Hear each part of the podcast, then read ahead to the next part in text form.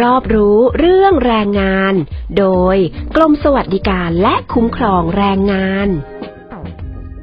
ในสถานการณ์การแพร่ระบาดโควิด -19 ที่ขยายวงกว้างเข้าสู่สถานประกอบกิจการ กรณีนายจ้างสงสัยว่าลูกจ้างเสี่ยงต่อการติดเชื้อ จึงมีคำสั่งไม่ให้ลูกจ้างมาทำงาน และให้กักตัวณที่พักอาศัย 14 วัน เพื่อเฝ้าดูอาการนายจ้างต้องจ่ายค่าจ้างให้กับลูกจ้าง เพราะคำสั่งให้ลูกจ้างกักตัว เป็นคำสั่งให้หยุดงานเพื่อประโยชน์ของนายจ้าง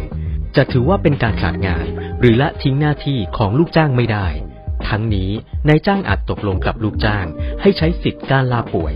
หรือการหยุดพักผ่อนประจำปี และหากนายจ้างเลิกจ้างลูกจ้าง เพราะเหตุลูกจ้างติดเชื้อโรคดังกล่าวมิได้ถือเป็นความผิดร้ายแรงที่เกิดจากการกระทำของลูกจ้าง ลูกจ้างจึงมีสิทธิ์ได้รับค่าชดเชย สอบถามเพิ่มเติมได้ที่สำนักงานสวัสดิการ และคุ้มครองแรงงานจังหวัดทุกจังหวัด และสำนักงานสวัสดิการ และคุ้มครองแรงงาน กรุงเทพมหานครทุกพื้นที่ หรือโทรศัพท์สายด่วน 1546 หรือ 1506 กด 3